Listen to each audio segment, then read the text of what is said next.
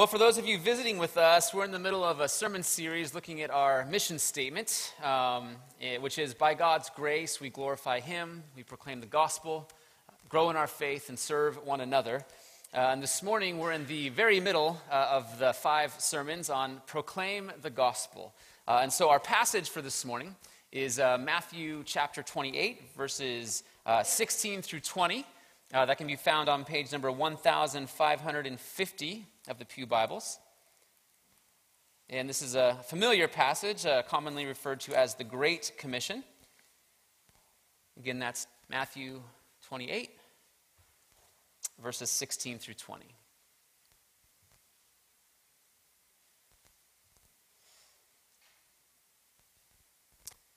I hear the word of the Lord.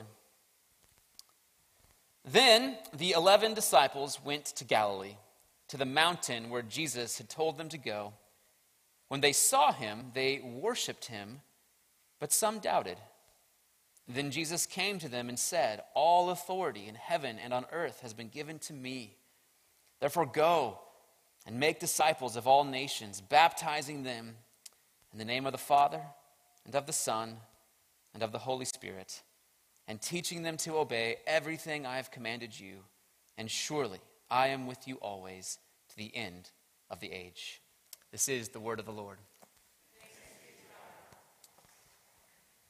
Well, the first uh, two Sundays of uh, our journey through our mission statement, we primarily focused on who we are as a church. We are an individual flock of sheep, we said, uh, called together by God we're committed to each other. We've been entrusted by God to elders to lead us and to care for our spiritual well being.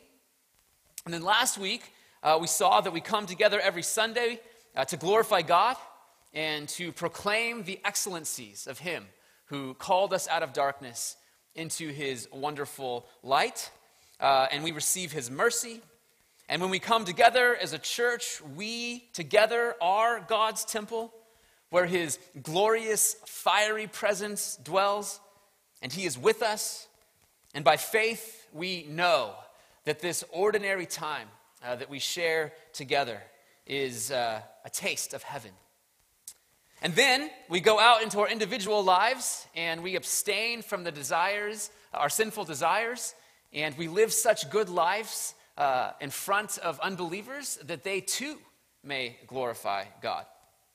And the only requirement to be a member of this community is to glorify Him by receiving His mercy.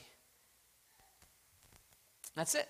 We simply receive the mercy of God that He offers to us by faith, and we are a part of this group, this flock uh, that glorifies Him together.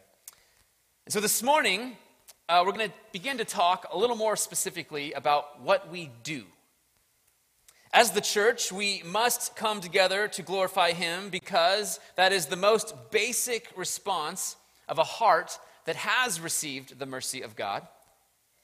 But what else has God called us to do as a church? And how do I, as an individual believer, participate in that work? Which takes us to the Great Commission. Um, so this morning, our first point, we're going to simply try to understand the Great Commission. Um, what is the specific task that Jesus gives us in the Great Commission? And who is he giving that task to? And this first point really, it's, it's kind of setting up the next two sermons as well. Um, so it's, it's, it's important to, to look at this passage so we can understand uh, our uh, proclamation of the gospel component of the uh, mission statement. But we also have to understand this, as we'll see, to understand uh, the growing in faith and the serving one another portion, which we'll get to in the next couple weeks. Um, so, after we've explained the Great Commission, we're going to look at uh, proclaiming the gospel as the church, and then finally, proclaiming the gospel as individual believers. Okay, now, on one hand, uh, the Great Commission actually needs no explanation. Uh, Jesus simply tells us that he has all authority in heaven and on earth, and that we are to go and to make disciples and to baptize them and teach them how to obey everything that he commands. Sounds simple enough, right? However, I think where most of us struggle uh, when it comes to the Great Commission is because each one of us knows that this command is for us personally. We all should be carrying out the Great Commission. We are all absolutely supposed to be making disciples, baptizing them, and teaching them to obey everything that Jesus has commanded. But we also have jobs and responsibilities. We volunteer at church. We give our time and our energy to other things like uh, charities and coaching or the Christian school. We also have to rest at some point in time as well. Um, God wants us to enjoy the wonderful gifts of His life that He's given us. We do go on vacations. We watch and play sports. We take in a show, and sometimes we spend time with friends over a good meal. And with all of that, it's hard to see where there's a lot of time left in our lives to, to go and to carry out the Great Commission. And then when we look at how full our lives are, and then we think about the Great Commission and how much still needs to be done, it can be really easy to start feeling like we're not doing enough. We need to have a little more crazy love, some people would tell us. We need to be a little more radical, other preachers would tell us. And I think we all feel this weight of not doing enough when it comes to the Great Commission. We look at our world, and we know that we live in a world full of chaos and conflict. And it actually seems like the divisions are getting worse. There's wars and rumors of war. In our own country, the gods of consumerism, pleasure, and personal independence are freely worshiped. And we know we're living in a world that is starving for Jesus and that doesn't even know it. And that we, because we have the scriptures, we have the words of eternal life. And you know what? Jesus was living in a world just like that. And so, after he suffers and dies and rises again from the dead, he meets with his disciples in Galilee right before he ascends to heaven. And, and this is what we're told. It says, Then the eleven disciples went to Galilee, to the mountain where Jesus had told them to go. When they saw him, they worshiped him, but some doubted. Now, there's only 11 disciples here because Judas had betrayed Jesus and committed suicide. And notice their mixed reaction when they see him. We're told that they worshiped him, but that some doubted. Now, that word doubted there is not the, the most common Greek word uh, that means doubted. Uh, this is a word that has connotations of, of being unsure, of hesitating. It's not like they didn't believe. They're standing there right across from the risen Jesus. So, so on some level, they believed, they had faith. But so much has happened in so little time. Can you imagine how hard it was for them? They're still reeling, trying to make sense of it all. Let's also not forget that they've not yet received the outpouring of the Holy Spirit. Jesus walked the earth for 40 days before he ascended into heaven, and then 10 days after that is when the disciples received the Holy Spirit, which sent them out uh, in power. So these are still the unsure, timid disciples who thought Jesus was going to take the throne of Israel on the earth. And so Jesus looks at this group of disciples who are very much like us, full of faith and joy and hesitation, all at the same time. And he says, Then Jesus came to them and said, All authority in heaven and on earth has been given to me. Therefore, go and make disciples of all nations, baptizing them in the name of the Father and of the Son and of the Holy Spirit, and teaching them to obey everything I've commanded you. And surely I am with you always to the very end of the age. A couple things to notice. First, Jesus comes to them. He comes to this worshiping, doubting group of disciples. And you can almost imagine them standing away from him in awe and fear. But he comes to them and he assures them that all authority on heaven, in heaven and on earth has been given to him. If you were with us a few months ago, we looked at the story of Jesus being tempted in the wilderness. And there, Satan offered Jesus all the kingdoms of this world. And now, here at the end of the book of Matthew, Jesus is telling his disciples that he has all authority in heaven and on earth.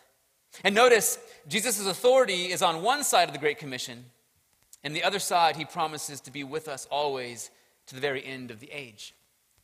Uh, one commentator said this He said, So Jesus begins with the basis for the commission and ends with the strength for the commission. So Jesus is Lord. Jesus is the king of his kingdom, and all authority belongs to him, but he is also the source of all power and strength for those of us who are part of his kingdom. He's given us quite a mission, but he has the authority to give us that mission, and he has the power to move us worshiping, doubting disciples to actually carry it out. Now, as far as the mission itself is concerned, there are four verbs uh, or commands that Jesus gives us in this mission. In order, they are go, make disciples, baptize them, and teach them to obey. Now, one of the things that doesn't show up in the English translation is that in Greek, make disciples is actually the, um, the main verb here. Every one of the other disciples are all participles, disciples. Every one of the um, words uh, are all participles that are attached to the main verb. So th- those are all telling us how we make disciples. So the command is to make disciples, and we do that by going, by baptizing them, and by teaching them to obey everything that Jesus has commanded. That's our mission. And if you remember, the, the theme verse for the Gospel of Matthew was Matthew chapter 1, verse 21, which reads this She, Mary, will give birth to a son, and you, Joseph, this is the angel speaking, if you recall, you are to give him the name Jesus, because he will save his people from their sins. And we are saved from our sin when we believe the good news of the kingdom. And we are forgiven of our guilt, cleansed of our unrighteousness. And our forgiveness is a, is a gift that we receive by grace through faith. And our transformation into a citizen of the kingdom is also a gift that we receive by grace through faith. And a disciple is someone who has received forgiveness and is in the process of being transformed to be like their master. Many of us are familiar with the, the concept of an apprentice, right? So if you want to be an electrician or a carpenter or a mason, uh, you would uh, go into an apprenticeship with someone who is already an electrician or a carpenter or a mason. And, and you work with that person, and over time, that person teaches you how to take on that craft. And that's exactly what becoming a disciple of Jesus is like. We learn from him through his word, by his spirit, in his church, how to live our life as if Jesus were the one living through us. This is what Paul means when he says, I have been crucified with Christ, and I no longer live, but Christ lives in me. The life I now live in the body, I live by faith in the Son of God who loved me and gave himself for me. This is the heart of a disciple of Jesus. And so the question before us today is how do we make disciples? Well, first, we have to proclaim the gospel. We have to share the good news about what Jesus has done to save his people from their sins. We have to hear the law of God and all that he requires of us. And then we respond to that by repenting of our rebellion and putting our trust in the life, death, and resurrection of Jesus in our place. And then we and our children are baptized into the church where we grow in our faith and learn to obey his commands. That's how it works. This is where our mission statement comes from. Jesus' main command to his church is make disciples. And we do that by God's grace, right? It's his authority and his power that carries us along. We do that by coming together to glorify Him as a unique community separate from the world who belong to each other, proclaiming the gospel, growing in faith, and serving one another. So, with that in mind, for the rest of our time this morning, we're going to look at how we, by God's grace, proclaim the gospel. So, proclaiming the gospel as the church. That's our second point uh, this morning. Okay, uh, the Great Commission is actually given to the entire church. It's not given to us as individuals. And I think this is where we pile unnecessary guilt on ourselves and each other because we start asking ourselves if we are personally making enough disciples, and the answer to that question is, of course, no. But that's the wrong question to ask ourselves, and that's the wrong criteria to judge ourselves by, because the Great Commission is given to the entire church. Think about it this way the mission of a football team is to score touchdowns and to stop the other team from scoring touchdowns. That is the mission of a football team. If you carry out that mission properly, you win the game. The mission of the church is to make disciples by baptizing them and going and teaching them to obey everything that Christ commands. But no single person on a football team is responsible for single handedly scoring every touchdown or stopping the other team from scoring a touchdown. Think about an offensive lineman. They will likely go their entire football career and never score a touchdown. They're an offensive lineman, so they're not playing defense.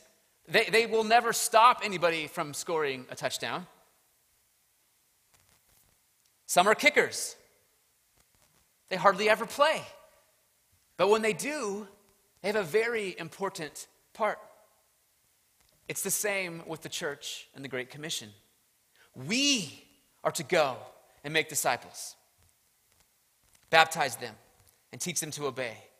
But we do this together as a church. Listen to what Paul says in Ephesians 4.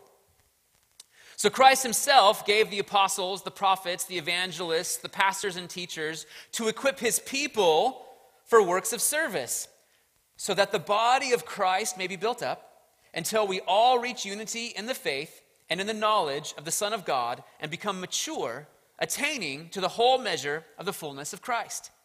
So we each have a part to play in carrying out the mission of the church.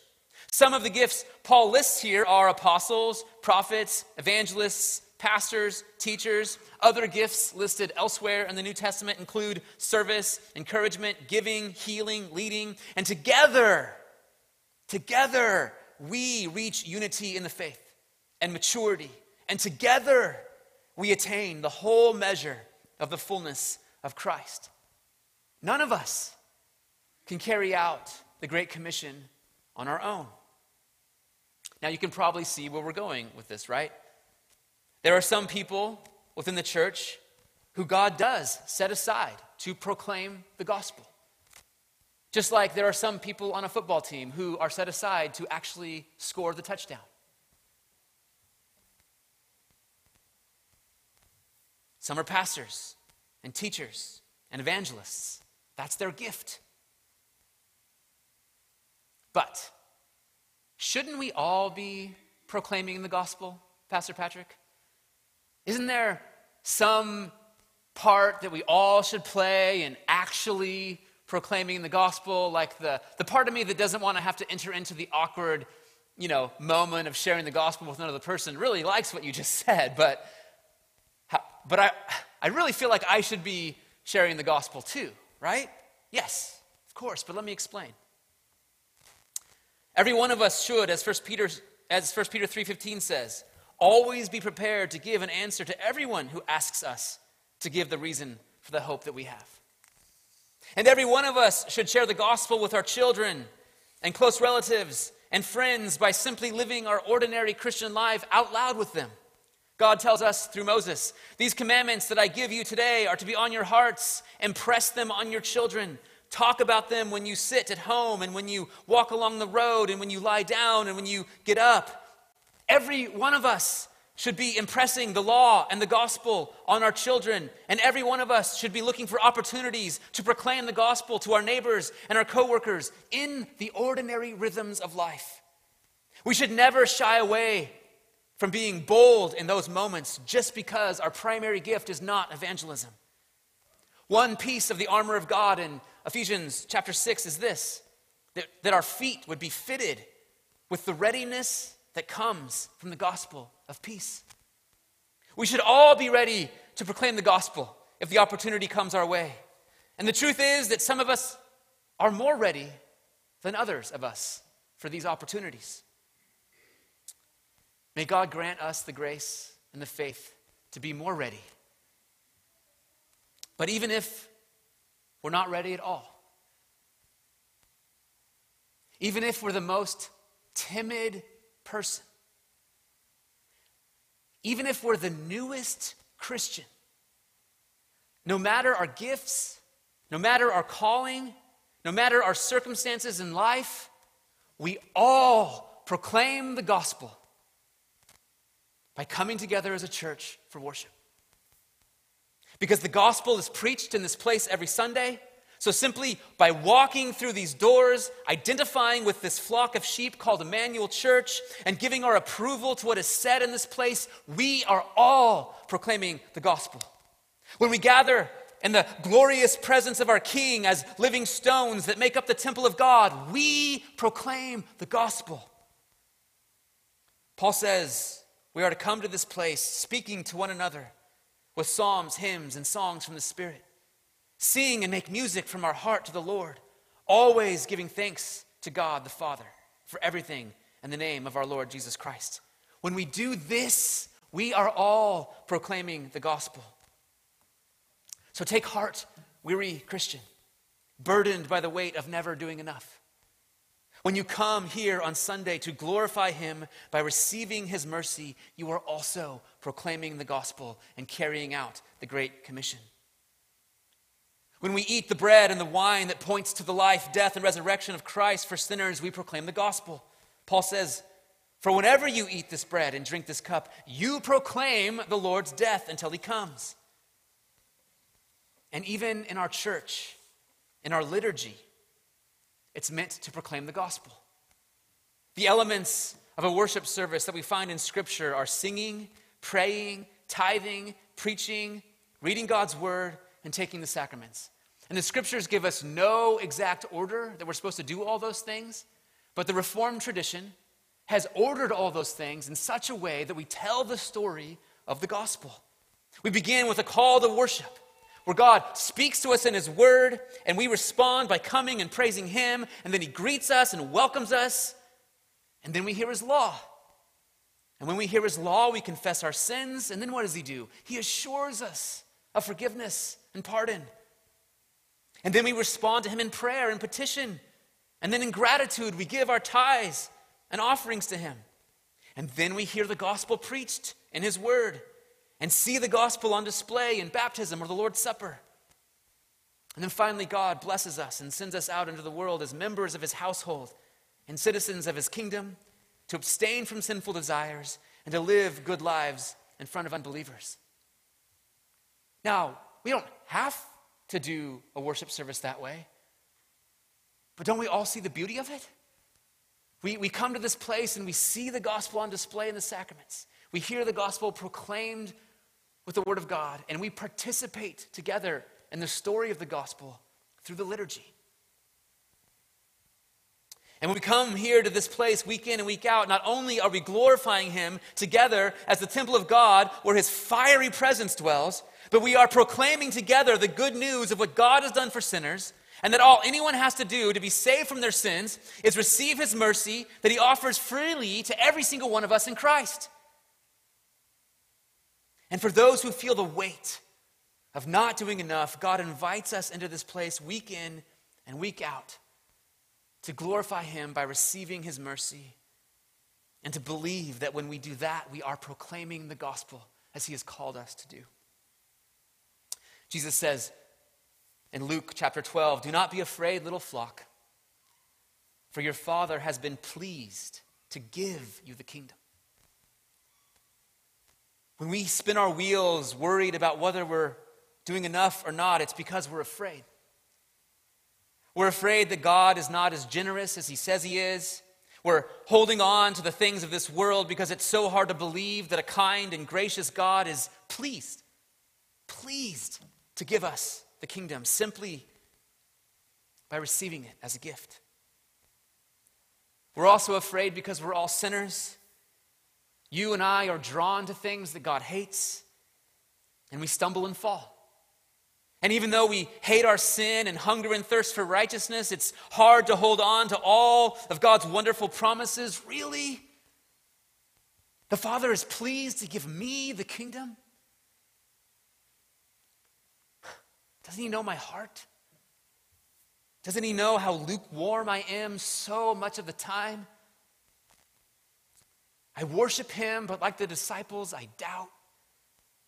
Some days, if I'm honest, I desire my sin more than I desire Him. And so we're afraid and we need to hear the gospel proclaimed to us every Sunday. We need to hear it over and over again that our Father has been pleased to give us the kingdom.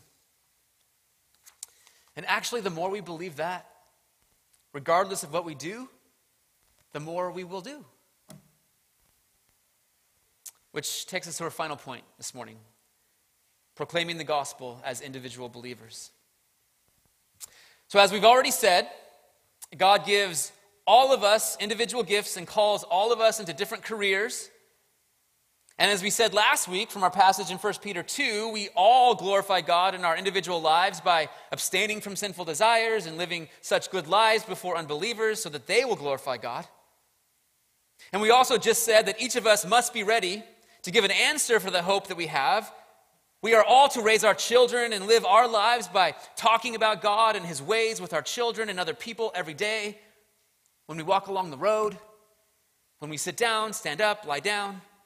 And each of us is to have feet ready to share the gospel of peace. But, regardless of how well any of us do any of that, each one of us proclaims the gospel every Sunday by coming to this place to worship. And as we do that, what God will do is He will raise up missionaries and evangelists to proclaim the gospel to the ends of the earth. This is what we see in the New Testament. From the moment Jesus ascends into heaven and sends down the Holy Spirit, the apostles are out sharing the good news of what God has done for sinners in Christ. In chapter 2 of Acts, Peter proclaims the gospel, and 3,000 people are added to the church. And then in chapter 3, Peter and John go out and heal and proclaim the gospel. And in chapter 4, they continue to play, proclaim the gospel. And religious leaders are trying to stop them, but God protects them. And then there's this really cool scene where after God protects them, the whole church gathers together, and this is what they pray Now, Lord, consider their threats and enable your servants to speak your word with great boldness. So the whole church is gathering together to pray for the missionaries and for the evangelists. And then in chapter 5, the whole church deals with lies and hypocrisy from inside the church and continued opposition from outside the church. And then in chapter 6 of Acts, all of a sudden, the church has now grown to a point where there are so many people from so many different backgrounds that they're having trouble dealing with all the members within the church. So, what does the church do?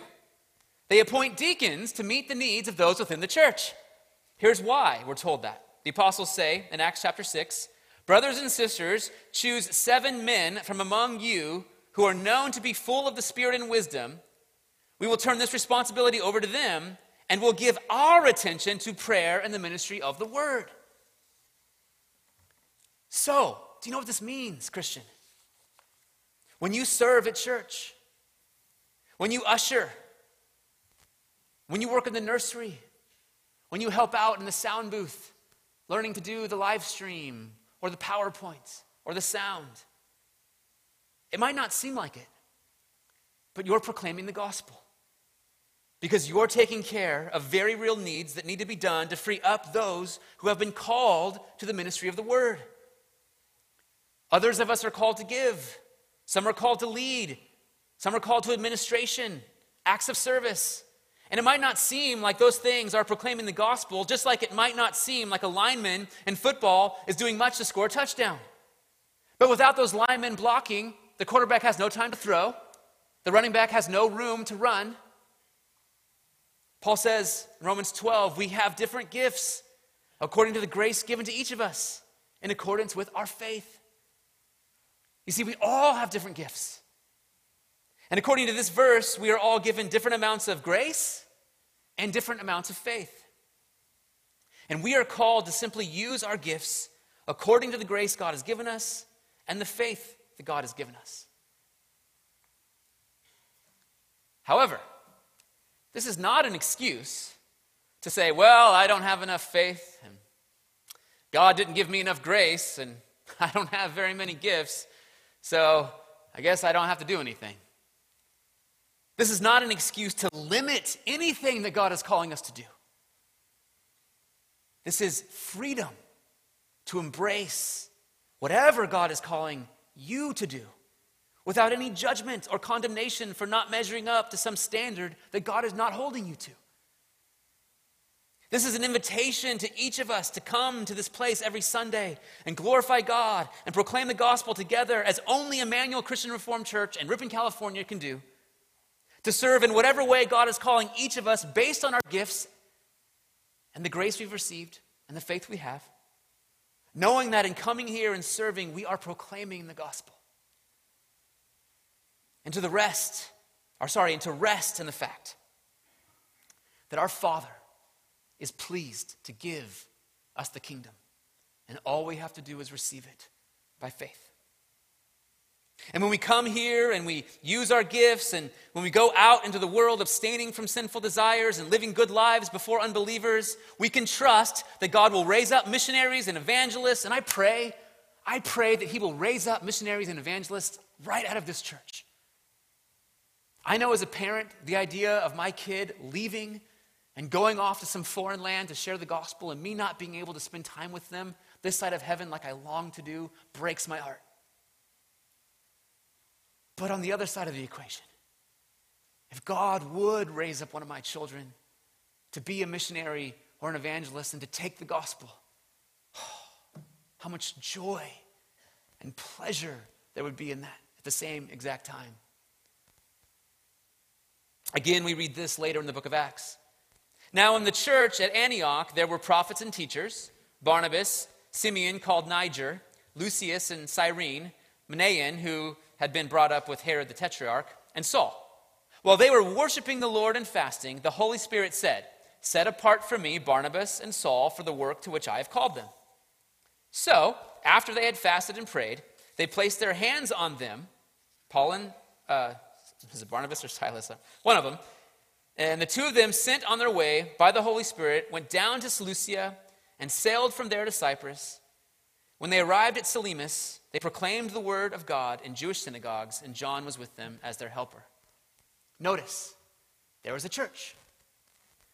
And that church has prophets and teachers.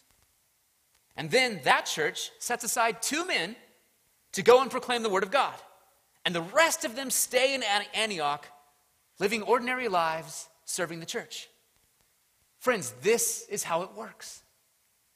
As we all give ourselves to those things we are clearly called to do, which is gathering, glorifying God together as a church, being ready to share the gospel in our individual lives as opportunities come, abstaining from sinful desires, living good lives before unbelievers so that they will glorify God, and gathering together to proclaim the gospel as a body of believers through songs and sacraments and preaching and then serving the church with our various gifts so that we can continue to proclaim the gospel week in and week out. We also send out evangelists and missionaries to proclaim the gospel throughout the world. Now, listen to what Paul and Barnabas share about their work when they get back to the church in Antioch. We read, They preached the gospel in that city and won a large number of disciples. Then they returned to Lystra, Iconium, and Antioch, strengthening the disciples and encouraging them to remain true to the faith.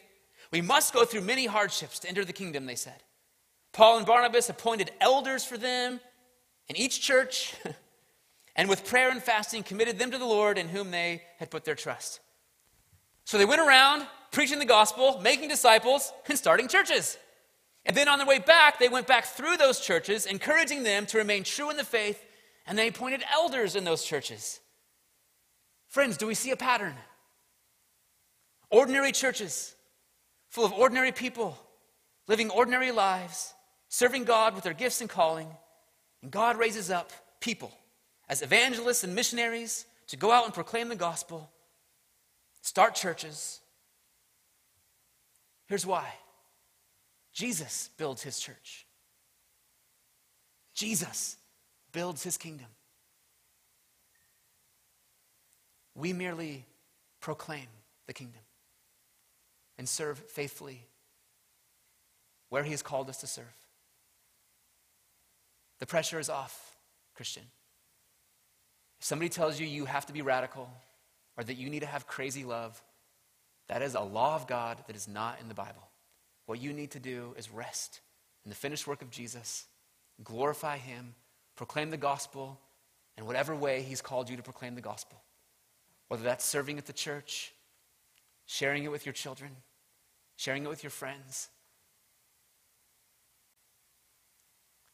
The picture Jesus gives us in Matthew is that of a mustard seed, right? Mustard seed is this tiny seed that just grows and grows and grows and grows and grows. And all we're called to do is to live faithful lives. And guess what I believe will happen?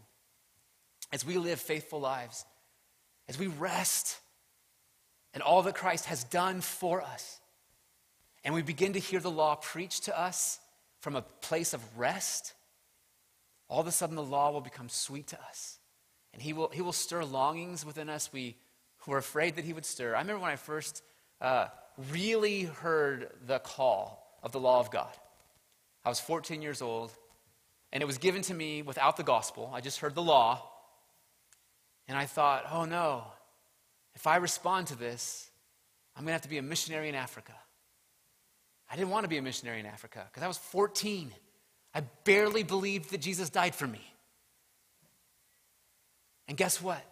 As we rest in all that Jesus has done for us, we will find ourselves doing more and more and more, but not out of a place of burden, not out of a place of like, oh no, I better go do this or else I'm not a good enough Christian, but out of a place of joy and gospel wonder.